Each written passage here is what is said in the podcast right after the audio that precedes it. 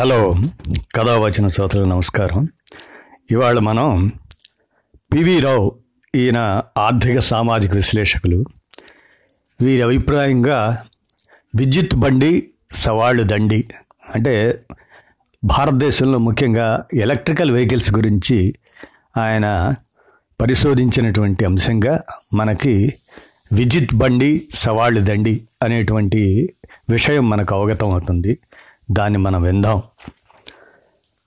విద్యుత్ బండి సవాళ్ళు దండి. దేశమంతా విద్యుత్ వాహనాలు రోడ్డెక్కితే గాలి శుభ్రంగా మారుతుంది శబ్దాలు తగ్గుతాయి. హరిత రవాణాకు మార్గం సుగమం అవుతుంది చమురు దిగుమతి వ్యయాలు దిగి వస్తాయి. కేంద్ర ప్రభుత్వ ప్రతిపాదిత ప్రణాళిక ప్రకారం భవిష్యత్తులో విద్యుత్ వాహనాలు ఎలక్ట్రికల్ వెహికల్స్ పెద్ద సంఖ్యలో దౌడు తీసినప్పుడు నెలకొనే పరిస్థితి ఇది. అన్నీ అనుకున్న ప్రకారమే జరిగితే చైనాలాగే భారత్ కూడా విద్యుత్ వాహనాల తయారీ కేంద్రంగా మారుతుంది. చైనా కేవలం వాహనాలు మాత్రమే కాకుండా పలు రకాల పారిశ్రామిక విద్యుత్ ఉత్పత్తులను రూపొందించింది. అలాంటి పరిస్థితి మన దేశంలో ఎప్పటికీ సాధ్యపడుతుందన్నది ప్రస్తుతం పలువురి మదిని దొలుస్తున్న ప్రశ్న. భారత్లో తొలి విద్యుత్ స్పోర్ట్స్ యూటిలిటీ వెహికల్ ఎస్యువీని గత వేసవిలో హ్యుందై మోటార్ కార్పొరేషన్ విడుదల చేసింది. కొన్ని నెలల తర్వాత చూస్తే అది ఒంటరి పక్షిగానే మిగిలిపోయింది. కోనా విద్యుత్ ఎస్యువీలను ప్రవేశపెట్టగా ఆగస్టు వరకు కేవలం నూట ముప్పై మాత్రమే అమ్ముడయ్యాయి. ప్రభుత్వం నుంచి సహకారం ఉన్న అమ్మకాలు పెద్దగా పెరగకపోవటం గమనార్హం. సామాన్య భారతీయుల సగటు ఆర్జన ఏడాదికి ఒక లక్ష నలభై ఐదు వేలు ఉండగా ఆ సంస్థ వాహనాన్ని సుమారు ఇరవై ఐదు లక్షలకు విక్రయిస్తుంది.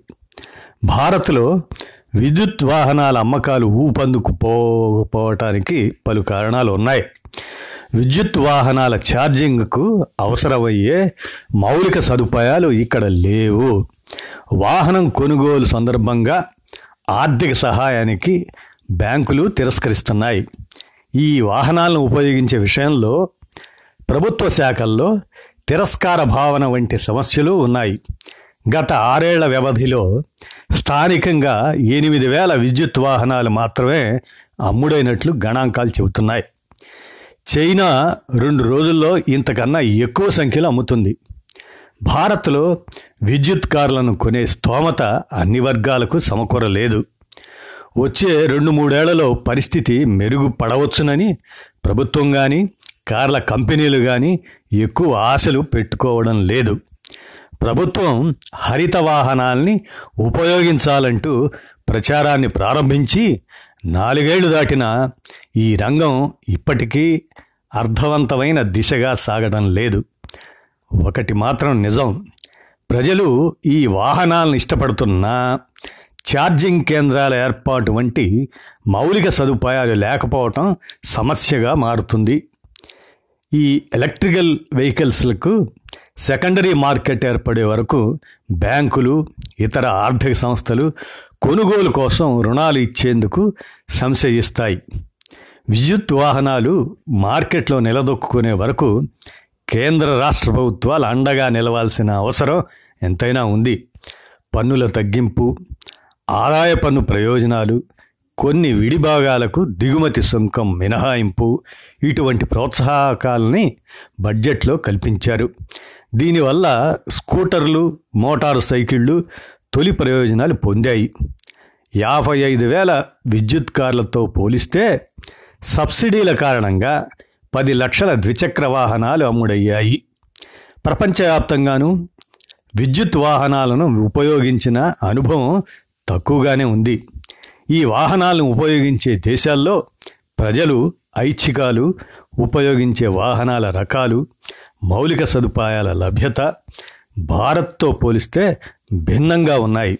అందుకని ఈ మార్గంలో ప్రతి అడుగు జాగ్రత్తగా వేయాల్సి ఉంటుంది. ఇందులో ఏమాత్రం పొరపాటు దొర్లినా తీవ్రమైన ఆర్థిక రాజకీయ దుష్పరిణామాలను ఎదుర్కోవాల్సి వస్తుందన్న సంగతి మరువకూడదు. ఇక వాహన పరిశ్రమలో ప్రపంచవ్యాప్తంగా మాంద్యం సంకేతాలు కనిపిస్తున్నాయి. భారత్లో ఈ రంగంలో ప్రత్యక్షంగా పరోక్షంగా ఉన్న ఉద్యోగుల్లో మూడు లక్షల మంది ఈ ఏడాది ఉద్యోగాన్ని కోల్పోనున్నారు. విద్యుత్ వాహనాలు వస్తున్నాయనే అంచనాలు ఇందుకు ఒక కారణమనే వాదన ఉంది. విద్యుత్ కార్లు ఆటోమొబైల్ వ్యవస్థను సమూలంగా మార్చివేసే అవకాశం ఉంది. ప్రస్తుతం చమురు ఉపయోగించే కార్లలో వాడే గేర్లు వంటి ఉపకరణాల అవసరం చాలా వరకు ఉండదు. సహజంగానే ఇలాంటి ఉపకరణాలపై పెట్టుబడులు పెట్టే ముందు ఉత్పత్తిదారులు ఒకటికి రెండు సార్లు ఆలోచిస్తారు. సాధారణ చమురు వాహనాల నుంచి విద్యుత్ రంగంలోకి మారిపోతే తలెత్తే ప్రభావాలపై పాలకులు క్షుణ్ణంగా అధ్యయనం చేశారా అనే విషయంపై స్పష్టత లేదు. దేశంలో వంద శాతం విద్యుదీకరణనే సాధించలేదు. విద్యుదీకరించిన ప్రాంతాల్లో సైతం సరఫరాలో నాణ్యత మెరుగ్గా లేదు. లక్షల సంఖ్యలో విద్యుత్ వాహనాలు వినియోగంలోకి వస్తే ఏటా ఎంత మేర విద్యుత్ అవసరమవుతుందనే విషయంలోనూ సరైన అంచనాలు లేవు. ఈ దిశగా చర్చించాల్సిన ముఖ్యమైన అంశం ఇంధన అమ్మకం ద్వారా వచ్చే ఆదాయాలు కేంద్ర రాష్ట్ర ప్రభుత్వాలకు పెట్రోలు డీజిల్పై వచ్చే పన్ను ఆదాయమే కీలకం. ఏ రాష్ట్ర ప్రభుత్వం అయినా విద్యుత్ వాహనాల కోసం అలాంటి ఆదాయాన్ని కోల్పోయేందుకు సిద్ధంగా ఉంటుందా? అనేది అనుమానమే. చమురు అమ్మకాల ద్వారా అన్ని రాష్ట్రాలకు వచ్చే వార్షిక ఆదాయం ఒకటి పాయింట్ తొమ్మిది లక్షల కోట్లకు పైగానే ఉంటుందని అంచనా. ఈ తరహా ఆదాయ నష్టం రాష్ట్రాల బడ్జెట్లను దెబ్బతీసే అవకాశం కూడా ఉంటుంది.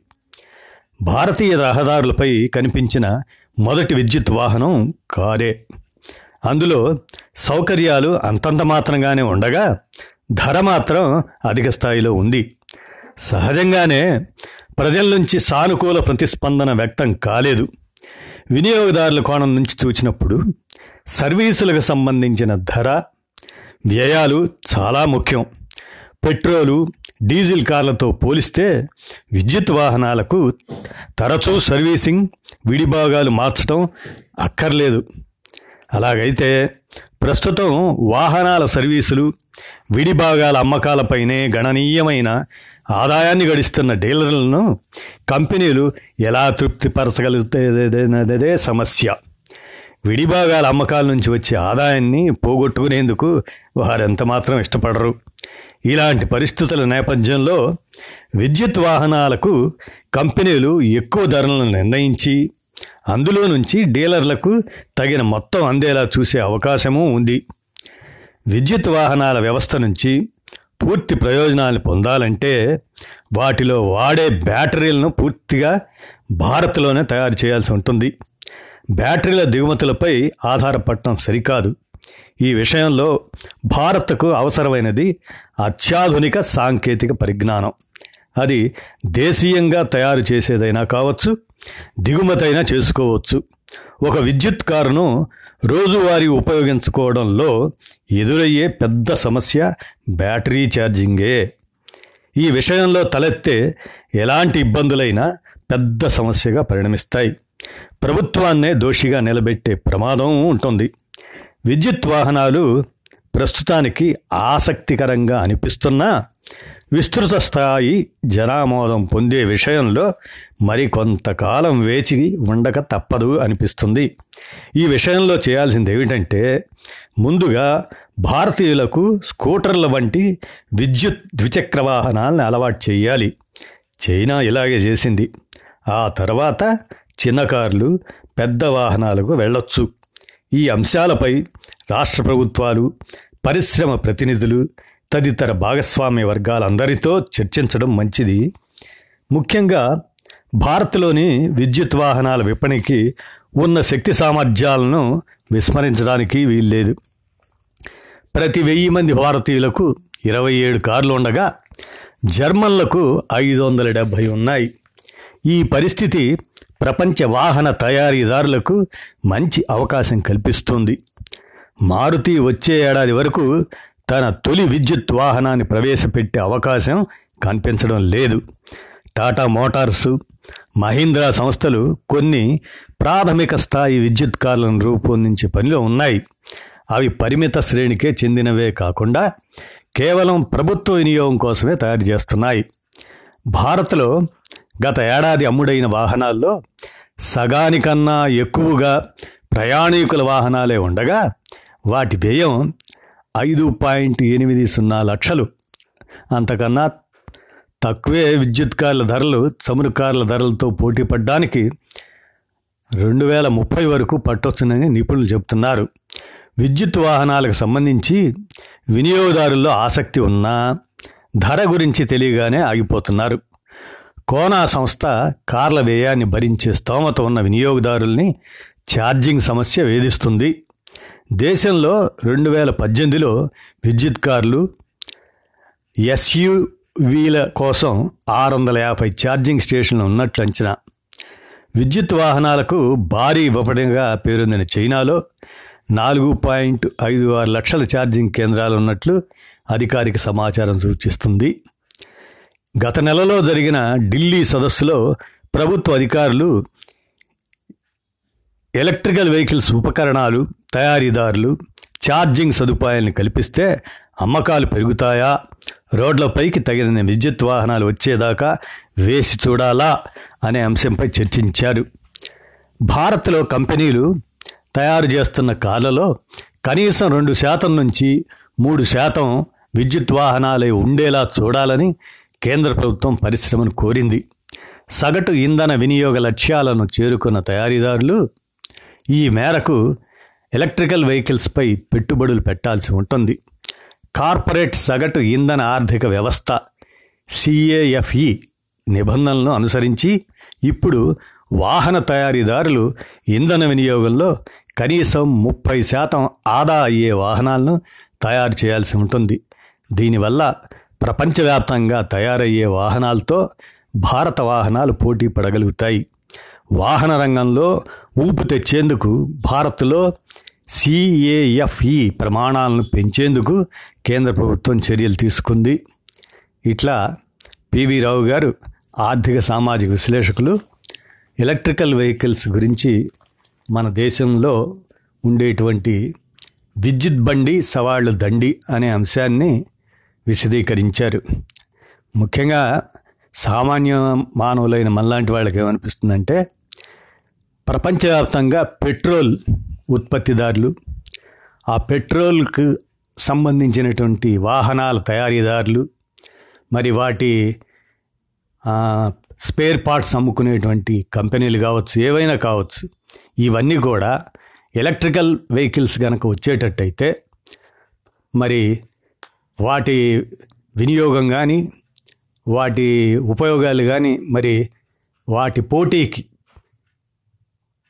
పెట్రోల్ ఉత్పత్తిదారులు కానీ వాటికి సంబంధించి పెట్రోల్ డీజిల్కి సంబంధించినటువంటి వాళ్ళ ఆధిపత్యం తగ్గిపోతుందనే ధోరణిలోనే మరి ఈ విద్యుత్ వాహనాలని మరి వాళ్ళు అనేక రకాలుగా మరి అభివృద్ధి చెందకుండా చేస్తున్నారనేటువంటిది అనిపిస్తుందని నాకు అనిపిస్తుంది ఇది ముఖ్యంగా కథావచనం శ్రోతలకి ఈ అంశం గురించి విశ్లేషణాయుతమైనటువంటి ఇదిని మనం ఇప్పుడు విన్నాం. ధన్యవాదాలు. హలో కథావచన శ్రోతలకు నమస్కారం. మనం చాలా విషయాలు పేపర్లలో చదువుతూ ఉంటాం. చదివిన విషయాన్ని ఆ పేపరు ఆ రోజుకి అంతటితో పారేస్తుంటాం. అలా కాకుండా ఇప్పుడు ఏంటంటే మన ఉద్దేశం ఈ కథావచనం శ్రోతలకి ఇప్పుడు మనం వినిపిస్తున్నటువంటి అంశాలు చదివినవి మనం అక్కడ చదివాం ఇక్కడ చదివామని అని అనుకుంటాం కానీ వినడం వేరు. విన్నది చదివిందంటే మర్చిపోవటానికి ఆస్కారం ఉంటుంది. వింటే మటుకు మనసుకు హత్తుకుంటుంటుంది అనమాట ఓహో నిజమే అనిపిస్తుంటుంది. కాబట్టి ఇప్పుడు ముఖ్యంగా ఆ ఉద్దేశం చొప్పునే ఇప్పుడు మీకు విషయాన్ని వినిపిస్తాను. అదేంటంటే ఇటీవల కాలంలో జరుగుతున్నటువంటి ఆడవాళ్ళపై అత్యాచారాలు కానీ ఈ సంఘటనలను దృష్టిలో పెట్టుకొని పేపర్లో వచ్చినటువంటి ఈనాడు పేపర్లో వచ్చినటువంటి అంశం ఒకటి. అదేంటంటే ప్రయాణం అంతా తోడుగా అనేటువంటి విషయం అది. సేవ్ అవర్ సోల్ అంటే పోలీసులు వచ్చేస్తారు. అది ఎస్ఓఎస్ అనేటువంటి ఒక యాప్ లాంటిది అనమాట హ్యాక్ ఐ మొబైల్ యాప్ అది అనమాట అది. దాని గురించి మనం విందాం. ప్రయాణం అంతా తోడుగా ఎన్టీఆర్ మార్గులోని లుంబిని పార్క్ సాయంత్రం ఆరు గంటలు ఓ యువకుడు యువతిని తనతో రమ్మంటూ గట్టిగా కేకలు వేస్తున్నాడు. ఆమె రానంటుంది. వస్తావా రావా అంటూ చెయ్యి పట్టుకుని లాగాడు. ఆమె చెయ్యి విదిలించుకుంది. అటు వెళ్తున్న వారు ఇలాంటివి రోజు ఉండేవే అనుకుంటూ వెళ్ళిపోతున్నారు. ట్రాఫిక్ పోలీసులు కూడా అక్కర్లేరు అక్కడ లేరు. పది నిమిషాల నుంచి వారిద్దరూ గొడవ పడుతున్నారు. వారిద్దరి మధ్య వాగ్వాదం తారాస్థాయికి చేరుతుండగా పోలీసులు వచ్చారు. వారి వద్ ఇద్దరిని ఠాణాకి తరలించారు. కొద్ది రోజుల కిందట జరిగిన సంఘటన ఇది పార్క్ వద్దకు పోలీసులు వారంతటి వారే రాలేదు. ఎవరు ఫోన్ చేసి కూడా చెప్పలేదు. అటుగా వెళుతున్న యువతులు ఈ ఘటనపై హ్యాక్ మొబైల్ యాప్ ద్వారా కంట్రోల్ రూమ్కి ఫిర్యాదు చేయడంతో వచ్చారు. ఇలాంటి ఘటనలతో పాటు ఒంటరిగా ప్రయాణించే విద్యార్థినులు యువతులు మహిళలకు ఇబ్బందులు ఎదురైతే పోలీసులు వెంటనే స్పందిస్తున్నారు. Hack eye mobile యాప్లోని save our soul save our soul అన్న మీటను నొక్కితే చాలు. మిగతాదంతా పోలీసులే చూసుకుంటారు. మహిళా భద్రతపై చర్యలు చేపట్టిన పోలీసు అధికారులు హ్యాక్ ఐ మొబైల్ యాప్ను మరింత ప్రాచుర్యం కల్పిస్తున్నారు. ఐదేళ్ళలో ఈ యాప్ను తొమ్మిది లక్షల మంది డౌన్లోడ్ చేసుకున్నారు. ఇప్పుడు హ్యాక్ ఐ మొబైల్ అప్లికేషన్ను చరవాణిలో డౌన్లోడ్ చేసుకొని పేరు నమోదు చేసుకుంటే చాలు. పోలీస్ భద్రతలోకి వెళ్ళినట్టే. పేరు నమోదు ఇష్టం లేకపోతే ఫేస్బుక్ ఖాతా చిరునామా ఈమెయిల్ ఐడి చరవాణి నంబరు నమోదు చేయాలి. ఇలా అందులో ఉన్న అంశాలకు సంబంధించిన సమాచారం నింపితే సరిపోతుంది. తాకే తెర అదే టచ్ స్క్రీన్పై ఉన్న ఎనిమిది సేవలను పొందేందుకు అవకాశం ఉంటుంది. యువతులు విద్యార్థినులు వారికి సంబంధించిన వ్యక్తిగత అంశాలే కాదు. ఏదైనా సంఘటన చూచినా వారి కళ్ళ ముందు ప్రమాదం జరిగినా అమ్మాయిలను ఎవరైనా ఈవ్ టీజింగ్ చేస్తున్నా వారి ఫోటోలు వీడియోలను హ్యాక్ హై ద్వారా పంపితే పోలీసులు వేగంగా చర్యలు తీసుకుంటారు. సేవ్ అవర్ సోల్ అంటే పోలీసులు వచ్చేస్తారు. గమ్యస్థానం చేరేంత వరకు పరోక్ష నిఘా ఉంటుంది. నగరం శివారు ప్రాంతాల్లో సాఫ్ట్వేర్ సంస్థలు ప్రైవేట్ సంస్థల్లో విధులు నిర్వహిస్తున్న వారు వృత్తి విద్యా కళాశాలలో చదువుకుంటున్న విద్యార్థినులు ఇలా మొత్తం నాలుగున్నర లక్షల మంది క్యాబులు ప్రైవేటు వాహనాల్లో రోజు వెళ్తున్నారు. లక్ష మందికి పైగా వ్యక్తిగత వాహనాల్లో రాకపోకలు కొనసాగిస్తున్నారు.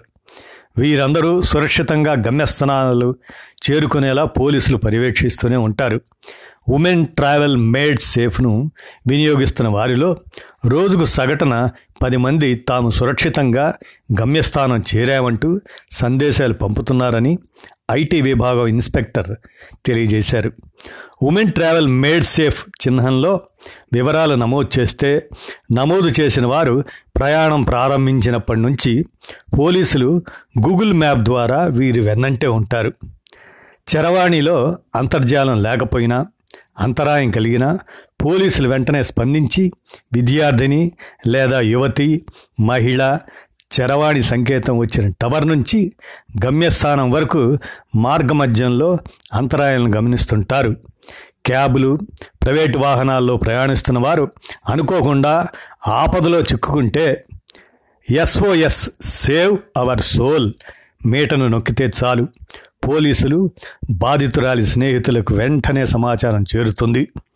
ఉమెన్ ట్రావెల్ మేడ్ సేఫ్ ద్వారా గమ్యస్థానం సురక్షితంగా చేరుకున్న వారు తాము క్షేమంగా చేరుకున్నామన్న సందేశాన్ని పంపే వరకు పోలీసులు వారిపై నిఘా ఉంచుతారు. సేవ్ అవర్ సోల్ అన్న మేటను నొక్కిన వెంటనే పోలీస్ కమిషనరేట్ కార్యాలయంలో సామాజిక మాధ్యమాల విభాగం పోలీసులు అప్రమత్తం అవుతారు. అంతర్జాలం ద్వారా మేట నొక్కినప్పుడు బాధితురాలున్న ప్రాంతాన్ని గుర్తిస్తారు. ఆమె మార్గాన్ని గుర్తించి కమాండ్ కంట్రోల్ స్థానిక ఠాణాలకు సమాచారం ఇస్తారు. అప్పటి నుంచి మెరుపు వేగంతో పనిచేస్తారు. మేటను నొక్కిన బాధితురాలు ఎక్కడికి వెళ్తుంది ఎక్కడుంది ప్రస్తుతం ఏ పరిస్థితిలో ఉన్నారన్నది తెలుసుకున్న వెంటనే పరిధితో సంబంధం లేకుండా పెట్రోలింగ్ వాహనాలు పంపుతారు. పోలీసులు ఊహించిన చోట వాహనం లేకపోతే బాధితురాలి చరవాణి ద్వారా ప్రాంతాన్ని గుర్తిస్తారు. బాధితులను వాహనంలో అపహరించేందుకు ప్రయత్నిస్తున్నారన్న అనుమానం వస్తే వెంటనే నలువైపుల నుంచి ముట్టడిస్తారు. పోకిరీలు వేధిస్తుంటే డయల్ వన్ జీరో జీరోకు ఫోన్ చేస్తే పది నిమిషాల్లో పోలీసులు ఘటనా స్థలానికి చేరుకుంటారు. ఈవిటేజర్లను పట్టుకుని వెళ్తున్నారు. బాధితులు ఘటనా స్థలం నుంచే ఫోన్ చేయకుండా ఇంటికి లేదా కార్యాలయానికి వెళ్ళాక ఫేస్బుక్ లేదా ఈమెయిల్ ద్వారా షీ బృందానికి ఫిర్యాదు చేస్తున్నారు. ప్రభుత్వ ప్రైవేట్ కళాశాలలు బస్ స్టాపులు బస్సు లోపల వాణిజ్య సముదాయాలు ఉద్యానాలు ఆలయాలు మల్టీప్లెక్స్ల వద్ద ఈవిటీజింగ్ కొనసాగుతుంది. యువతులు విద్యార్థినులు ద్విచక్ర వాహనాలు కారులో వెళ్తుంటే వెంటబడి అసభ్యంగా ప్రవర్తిస్తున్నారు. అప్పటికప్పుడే బాధితులు స్పందిస్తే పోలీసులకు ఘటనా స్థలాల్లోనే సాక్ష్యాధారాలు లభిస్తాయి. అందుకే ఆయా ప్రాంతాలు విద్యా సంస్థల్లో డయల్ వన్ జీరో జీరోపై పోలీసులు అవగాహన కల్పిస్తున్నారు. బాధితుల పేర్లను గోప్యంగా ఉంచుతున్నామని కోర్టులకు రావాలంటూ తప్పనిసరి ఆదేశాలు కూడా ఇవ్వం. అంటూ వివరిస్తున్నారు. ఏదేమైనా ప్రయాణమంతా తోడుగా మనం సేఫ్గా ఉండాలంటే సేవ్ అవర్ సోల్ అనే యాప్ను గనక ఆడవారు మరి అది డౌన్లోడ్ చేసుకుంటే బాగుంటుంది. ఇది మనం కథావచనం శ్రోతలకి భద్రత రీత్యా తెలుసుకోవటానికి అవసరం అనే ఉద్దేశంతో వినిపించడం చేశాం. ధన్యవాదాలు.